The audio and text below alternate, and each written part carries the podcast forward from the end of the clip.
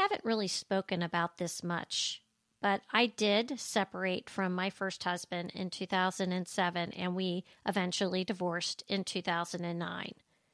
And the whole process was relatively amicable, and we managed to do a pretty decent job at co parenting. And from the outside looking in, people thought that we did a great job and the way that we communicated and still went to family parties together and all of that stuff. That all was good and positive, but divorce is never easy, and especially on kids. I just want to call that out. But I know some women opt to stay in their marriages until the kids are out of the house, and I totally respect that. As we hit midlife, though, and we decide it's time for a change because there's no connection in our marriage or the person we're married to is wanting to make their exit, there are many things to consider. But dealing with the emotions of leaving a long union can be heartbreaking or it can be liberating. At the end of the day, it's important to have your legal ducks in a row to ensure that you are protected financially and emotionally with the best outcome possible. On today's show, I speak to an attorney to get his perspective on divorce and how he approaches things a little differently.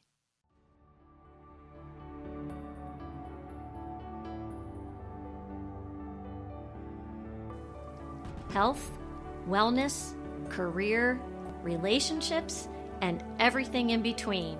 We're removing the taboo from what really matters in midlife. I'm your host, Michelle Folan, and this is Asking for a Friend. Welcome to the show, everyone. Our guest today is a California and Arizona based attorney who practices family law. Joseph Willmore specializes in all aspects of divorce, child custody, child support, and domestic violence with what I would say is a refreshing perspective. He believes that staying together is worth the effort in many cases and that justice is not just about laws, but about people and humanity. He wants to help clients find a way forward without assigning blame. Welcome to Asking for a Friend, Joseph Willmore. Michelle, thank you for having me. Funny thing, Michelle, I've actually never met a Michelle that I don't like, and Michelle is my sister's name too. So, Aw. does she spell with one L or two? two. Okay, oh, okay. I had to be careful when we were typing emails to make sure that I got it right.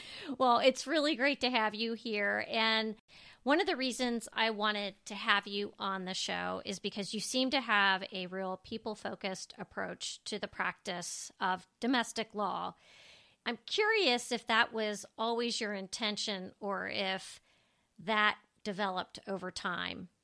Funny thing is that if you were to ask me in law school, I don't think anybody dreams of being a divorce or family law attorney. Nobody goes to law school saying that's what I want to be. I think you fall into it, and in my case, I fell into it, learned that I loved it, and learned that I was good at it. And I think one of the main reasons for that is to be good at it, you need to understand that it's only maybe 30% actually based on the law, and the other 70% of it is roughly psychology, learning how to present a situation, learning how to persuade. Ultimately, family courts, no matter where you're located, is a court of equity, which means we should do the right thing and the fair thing under these circumstances. And that is so heavily dependent on how you present the case, how likable the client is. Judges are ordinary people too, and they're not always going to agree with you. They're not even always going to interpret the laws correctly as well. So there's all these factors at play here in family law. And ultimately, if you can get somebody to see the light gets people to be reasonable, get people to learn which battles to pick and where to focus their energies, you can really get them out of a bad situation and kind of focus on the rest of their life, which is where their focus and energy should be to get themselves out of this situation. Yeah, I agree. There's a lot of nuances and a lot of juggling you have to do on your end to try to get the best result.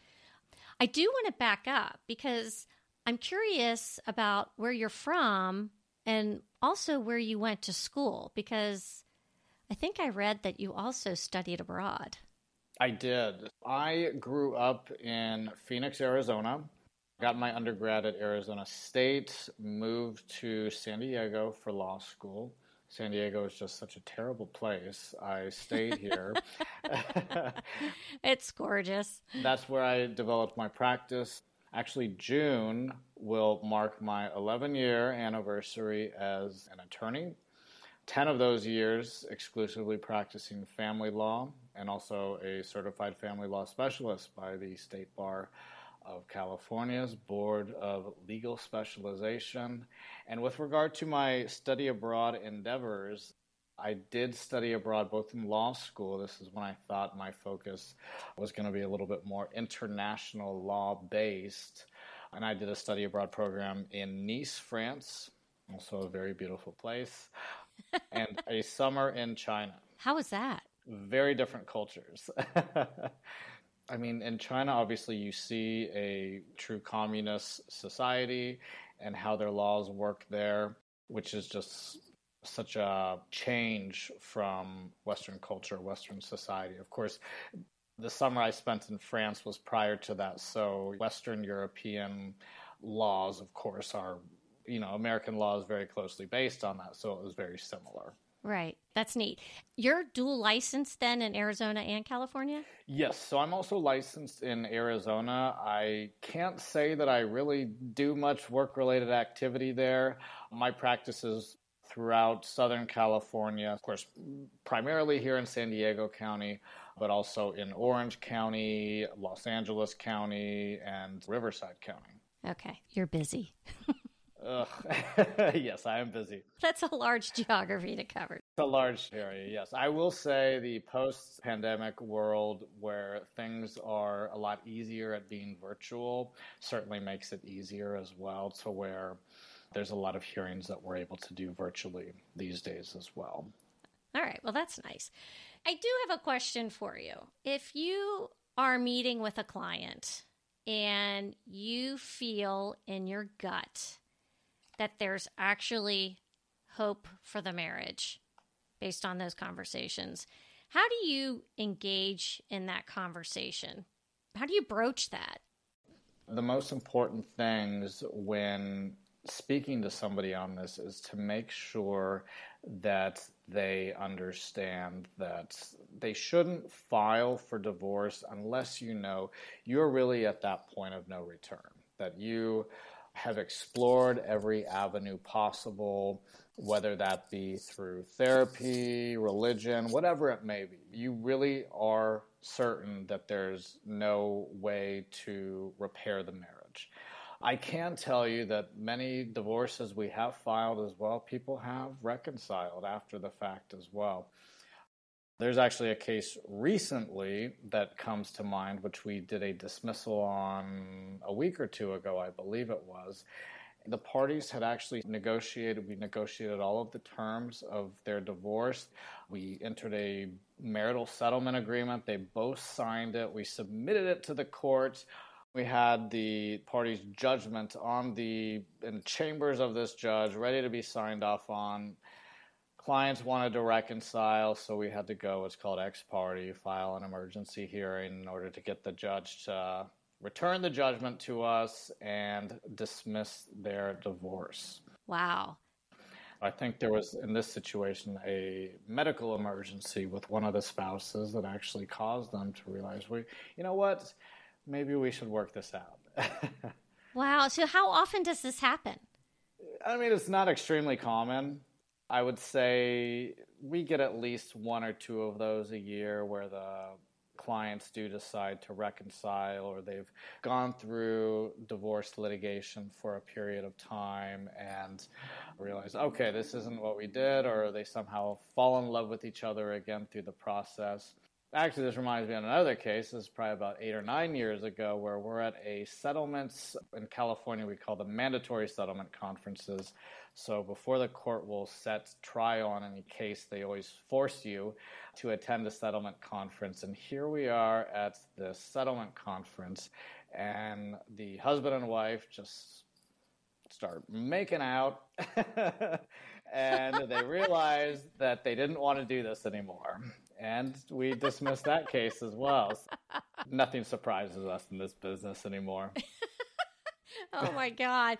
This is a little difficult to ask but are there circumstances where you feel that divorce is always the best option? Like when you go oh yeah this needs to just I believe in situations where there is extreme emotional abuse, physical violence, things of that nature, they're generally at a point where things cannot be repaired. They're certainly the most sensitive subjects that we deal with in divorce because anytime domestic violence, restraining orders, and so forth come up, things are very complicated. But I do believe when there are extreme levels of domestic violence in a case, generally beyond any chance of fixing what was once there. Yeah, I would think if someone feels in danger or the children are in danger, anything along those lines, it would seem that you really have to look at the bigger picture on that one. A lot of women in this age group, our listeners are typically 50 plus. Many of them have probably stuck with their marriage because they wanted to wait until the kids were out of the house. And now they're empty nesters and they're thinking, what's next? Do you have those clients where it's a midlife woman who is saying, I'm not fulfilled any longer. My aging parents are gone. My husband and I have no connection. In those cases, how do you get them to move on from that point? I would say a lot of times in those situations, I can think of several recent examples of this as well, is usually they're already ready to take that step. I would say the biggest fear for, say, a woman in her mid 50s who comes to me, there may be a fear of, of course, what is the next step? I've had my spouse around for the past 25 years. I'm scared to try dating again. It's a scary world having to meet new people. But I would say the most common fear I get among this demographic would be financially. Yeah. It's very common, of course, to where a female, a wife, may have been the breadwinner of the marriage, or they may have been a stay at home mom. That fear can either be rooted by, oh, I've been the breadwinner, this man's going to take half of all I have and I'm going to be on the hook for spousal support for a very long time. Or it could be a stay at home mom who is scared for how she'll make ends meet right. uh, after the divorce as well or what she's even entitled to. Because in those situations i would say oftentimes a woman is fearful and, and her husband may have put improper ideas in her head as well such as you know i'm not going to give you a penny. You're not going to have anything and that's, of course, not how the law works as well. So, in those situations, it's also a matter of really educating the potential client as far as, okay, well, here's what the law says, here's what you would be entitled to. Essentially, just explain the options that they have as far as getting them out of their situation. Of course, understanding, okay, well, what are your objectives for the future as well? And how can we make this make sense and give you a plan forward? This topic came up recently with a friend of mine, and I know all states are different. But can you explain the difference between community property and where it's somebody gets to keep certain amount because of certain circumstances? Where it's separate property. Okay. I don't know what the terms are. I'll define this very clearly is that I think the general assumption is that community property is scarier but it's actually extremely predictable as far as what property rights are. A lot of times people will think, okay, well, I get married to a person, now half of everything I have ever had is theirs. And that is false. So everything you have prior to marrying somebody stays your separate property. It's the property that you acquired during your marriage that your spouse now has this one half divided interest in. Say you owned a condo before you got married. Then you got married, you and your spouse bought a house, you had the condo as your rental property, you got rental income from that. Everything with regard to that condo, the rental income, everything from it stays your separate property. The new house you bought with your spouse, that is a community property. So that would be both of you guys are entitled to half of the equity in that. But if there were any gains in property value on the condo, stays your separate property. Uh, that still stays separate. If you have a spouse that really wants to argue the nitty gritties of that, they can, and this happens depending on the level of contention in the case. There are cases where people try to argue, well, principal pay down of separate property. Because if you are spending what would be considered community monies, here's kind of the arguing points there. If, let's say that was the wife's condo premarital she had a job, so she was earning income. The arguing point is well, what money was paying down the mortgage? Exactly. Of that condo. Is that her income? Say she had a tenant in there. She's going to argue, well, no, the rental income I had paid down the mortgage, so it was never community funds. Now, the husband in that situation could argue, well, no, I think it was her wages that was paying that down. Then you could run into a tracing issue. I will say in that situation, if it were to get before a judge, the most likely scenario would be that we're going to say that the rental income was paying down the mortgage on it. How often do you have to hire a forensic accountant? I almost couldn't say that. how much do they hate each other? Oh, is, is really the question. Yeah. In those situations, I would say forensic accountants come in when we have what are called breach of fiduciary duty claims, typically. So, are we saying that one person mismanaged money or took money that the other person was entitled to? In those cases, we can hire a forensic to trace to where the paper trail went, essentially. So, if we're saying, well, there was this money here, and now there seems to be $200,000 missing, where did it go? That could require a forensic. I would say the most common reason for us to hire a forensic is if there was a business during the marriage, and whether that was mm-hmm. created before marriage or during the marriage. Most typical thing is we'll run a forensic for business value and income from that business available for paying spousal support. How often do people hide money? Because you hear that. Here's what I would say is money hiding the way I see it most often is when there's an affair, they'll be hiding money to fund perhaps an affair. One of the more egregious situations, I would say, was uh, when we had discovered on this one case that the husband literally had an entire other family, another house, another life in addition to his life with my client that was a huge, of course, breach of fiduciary duty because there was a huge amount of money going out that he essentially they had a business and some of the money that should have gone into it went into another account which was funding this whole other family this whole other life. So that was one of our bigger tracing mechanisms generally speaking, it's not that large. I would say for our more common cases, which I would say are two spouses that both have W 2 filing jobs, those situations it's pretty hard to misappropriate or hide money. Again, your most common ones is going to be if there's a business involved. It just floors me. First of all, the expense of supporting two families that would be really difficult to do today. Mm-hmm. For the average person. Absolutely. And then the stress of that. I mean, is that worth it? I have a hard time juggling my job and a husband and two dogs. and I kind of think the same thing too, where I'm thinking, how did this guy manage that. I mean, the guy he definitely aged himself a lot in this divorce. I will say, but because this was probably a three-year divorce, start to finish. Uh, and boy, was he tired by the end of that. I bet. I bet you were too.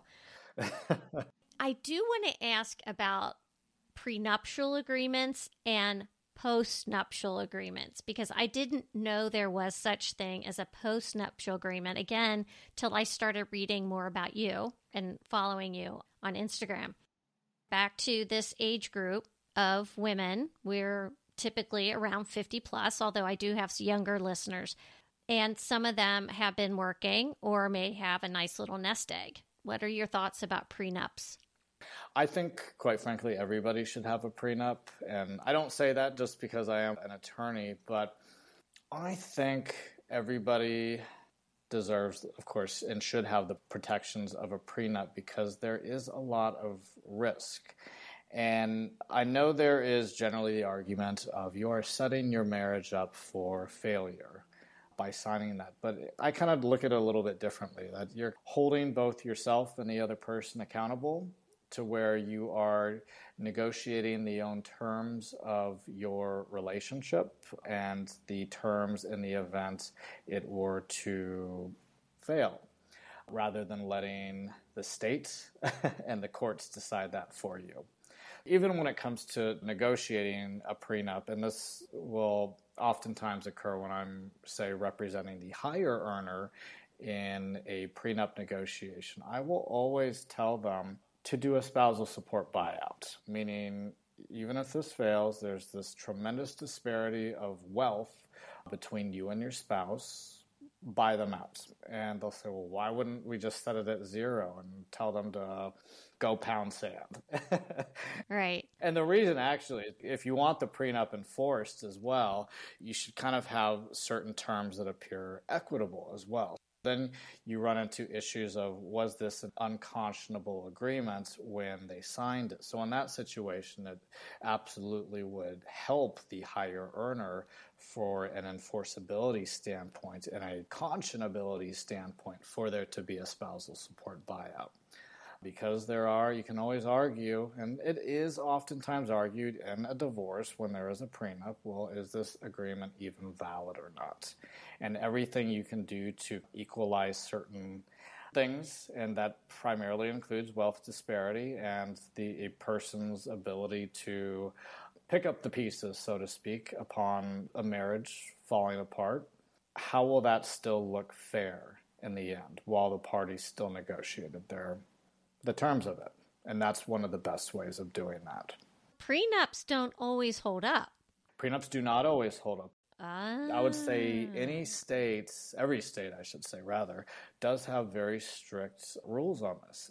This makes me think of early into my career as well. I had a client come to me, and this woman, who was a very sophisticated woman, she was a doctor, she had her mother go to a law library and copy and paste together her prenup for her. and of course, she comes to me with that, and I look at it and I was like, there is a million reasons why this agreement is deficient and quite frankly, a lot of it is technicalities too, to where, okay, we need to follow certain rules. It's even a matter of how long did a person have to review this before they even signed it. So if you don't meet all these simple rules and acknowledgments, that prenup's going to be invalidated. Okay. Not every prenup holds up. There's definitely strict rules you want, especially when you're negotiating uh, extreme terms in it that are relinquishment of potential property rights. You'll want both sides represented by attorneys as well. That'll also help for an enforceability standpoint. And again, in situations like what I just said, if there's an extreme difference in wealth, you still want to at least buy them out. That'll also help from an enforcement standpoint. All right. When would people do a postnup, a postnuptial agreement? Technically, in California and in most states, they will allow spouses to contract their marital rights at any time. Hmm. Meaning, if they are married for a period of time and then they decide, you know what, let's change some of the rules here. For whatever reason it may be. I will say the most common reason somebody comes to me requesting a postnup is if there was infidelity and they are trying to work through it. Okay. I would say that's the number one reason I see clients with regard to postnups. And generally speaking, those are more of accountability agreements in those situations. I would say in those situations as well, a postnup will help them if reconciliation ultimately fails and they do have to divorce because it will streamline the process if they do have that agreement to fall back on. How about debt? How is debt handled through a divorce? I'm glad you mentioned that as well because everybody always likes to talk about the money when it comes to relationships and divorce. Everybody always forgets talking about debt, and debt is treated the exact same way as money. We look at debt when it was acquired, and if it was acquired during the marriage, it doesn't matter. Say you, and this is also a good reason for a prenup as well, if you marry somebody who has a bit of a spending problem and they love to rack up credit card debt, even if that credit card debt is only in their name, if it was acquired during the marriage, family court's going to deem that a marital debt. Oh. This is community property state. Deem the other spouse half responsible for that as well. Oh, dear Lord. Isn't that a terrible outcome? That is terrible. I'm not a huge shopper. I'm not speaking of myself, but we know plenty of people that hide stuff in their trunk. Yeah. there are those spouses that, and you hear it all the time where, oh, well, I had to sneak these items into the house so my husband or my wife wouldn't see that. Happens all the time. I just thought of a really good question. I was speaking to someone recently whose mother in law had a live in boyfriend and she was well to do. She had a very, very nice nest egg. And this guy that was living with her did not. And she decided to kick him out right before he would be considered common law. okay. Common law type guidelines are they the exact same as if you were had a ring on your finger and you were married? This completely depends on where a person lives as well. Okay. In states such as here in California, there's actually no such thing as common law marriage, meaning people can live together for 20 years in a would appear to be a marital like relationship. There's no common law marriage. There's no marital rights earned. However, in ah. California, we have what is called the Marvin case. So we call this a Marvin claim. And it has to be very, very extreme. The example in this situation was a case, I want to say this goes back to the late 1970s. So, late 1970s, early 1980s, I believe it was. And this was a case out of LA County. It was a, a woman who was an actress. She sacrificed her career to be a stay at home wife. She and her, we'll call him a quasi husband, held themselves out to the general public as husband and wife. Everybody thought they were married, but they were not married. I believe this was 16, 17, 18 ish years they were living together as what appeared to be husband and wife. Then the I keep calling him husband, but the the pretend husband here said, "No more. You are out. Get out of my house. None of this is yours." So of course she tried to file a civil claim against him, and that's when they develop what's called a Marvin claim. So essentially, they did outline okay, well, given the level of sacrifice that this woman had given over a course of nearly 20 years in this situation, given that she sacrificed her career, she raised, I believe there were two or three children in this situation as well and had no property, no means of survival. Is this woman now society's burden to be on the welfare system, or should she have uh, some claim? So in this one, instead of calling it alimony, we called it palimony. She did have claims to what would equate to spousal support and certain property rights, not the same as in a marriage, but some property rights to uh, the house and other items as well. Okay. So, still not an exact result like marriage or a divorce, I should say, but still acquiring some rights. Again, there have to be, at least in California, very significant circumstances for that to be appropriate. All right. It's state by state. I get that. Yeah, state by state. I had to ask that one because that just popped in my head. I do want to talk a little bit about infidelity because I'd just love to get your perspective on this. How often are couples able to overcome infidelity? I would actually say that the biggest reason for divorce among my cases, I would probably say it's 60% of them, is actually money mm. and not infidelity based. I will say that, again, I would say it's certainly situational. There are and this is just again because nothing surprises me in this business anymore. The amounts and it is 2023 the amount of thruples or people who are married that have a third participant in it is surprisingly more common. So i feel that whether good or bad or just maybe how society has developed it, it seems almost like infidelity is taken maybe less as a critical failure for a marriage where where pre- maybe in the past it was well if he cheated i'm done there's no going back. And maybe there is a bit of a change in society today where they don't look at infidelity with that same degree of perhaps fatal flaw or that there is still a chance or well maybe they can work through it for everybody's own situation. Do I think that I would be able to overcome it personally? Probably not.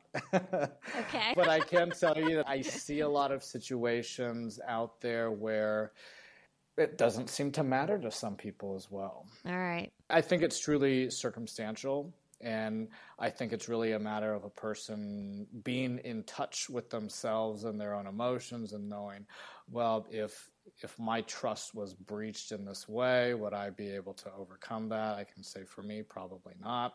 So for me, I'd probably say, well, if I was cheated on, you know, I think I'm done. Yeah. But I think there's a lot of other people out there that that say something much different, where they're like, well, was it that bad? Eh. I know. So, word to any woman in Joseph's life don't fool around. I think it will certainly save somebody a lot of problems. yeah, wise words. I do want to get your perspective on something because after you've worked with a client for sometimes more than a year or two until everything is said and done, you get to know these people pretty well. And you have become a confidant and in some cases probably a friend. Yeah. I was curious how you handle those post divorce emotions and how you try to help people start over or move to the next phase of things. Michelle, it's interesting because somebody, that's recent, I think it was an Uber driver uh, on my way to court one day. Is like, how do you not become emotionally invested in your cases and get really, really angry, you know, with the situations? Yeah. Well, number one, I care tremendously for my clients and making their situation better. But I believe, and actually, I'd say it's very clearly evident, when attorneys become emotionally consumed and invested in a case, that's actually when the attorney starts screwing the case up. Because as the attorney, we need to still be able to see clearly through the situation because ultimately, the divorce is a business decision, really, where we're looking at hard numbers, we're looking at laws and likely legal outcomes. And no matter how angry you are at your spouse, that's not going to change numbers and that's not going to change the laws as well. When you get yourself consumed in that, you lose clarity and and ultimately you you screw it all up.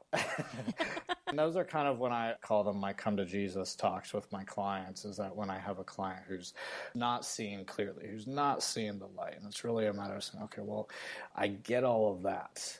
But you really need to focus on the big picture. You know, you, you might get temporary pleasure by making your spouse miserable, by doing X, Y, and Z, but you're going to hurt yourself and take yourself down in the process. But if you focus on the end result, that'll get yourself in the best financial position, that'll get you away from this person who's making you very miserable, and ultimately you'll be several steps ahead toward a better life. If I were to summarize it eh, relatively easily, that's what I would say. Is that it's well, let's look at the business aspect of this. Let's look at the hard numbers, and let's look at what the likely legal outcome is going to be. Focus on the big picture is what you're saying. Focus on the big picture, focus on getting yourself out of that situation. Okay. I did a show recently on intimacy and building stronger communication in marriage. So, after being in your field of work, what advice do you have for couples? I can say I think people let things build up rather than saying what something makes them feel as they feel it. Things will build up for a period of time and then somebody will just lash out on their spouse rather than had they had all these small discussions over whether they're small disputes or just something their spouse did that drives them crazy.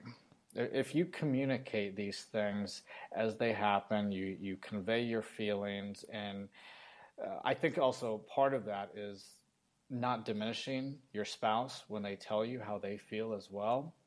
Because I don't even look at that as placing blame on anybody. It's just, well, when you do this, it makes me feel this.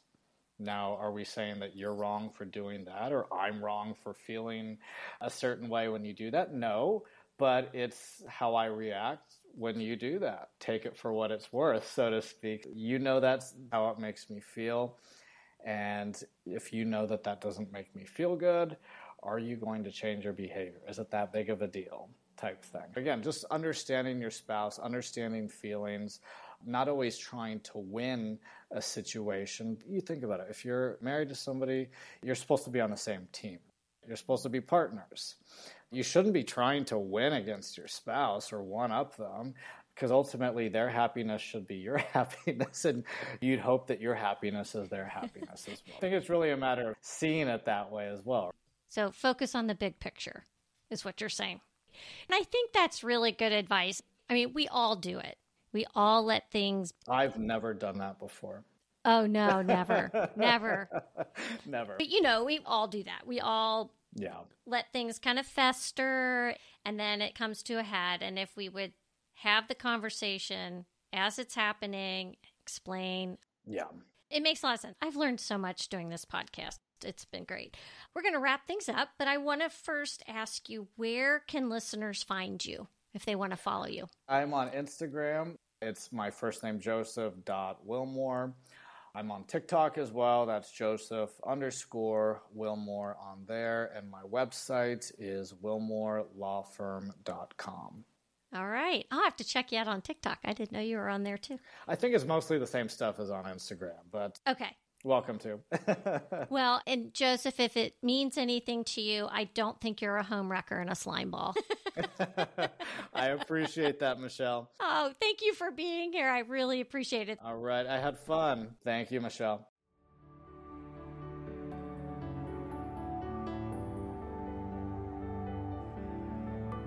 Follow Asking for a Friend on social media outlets and provide a review and share this show wherever you get your podcasts. Reviews and sharing help us grow.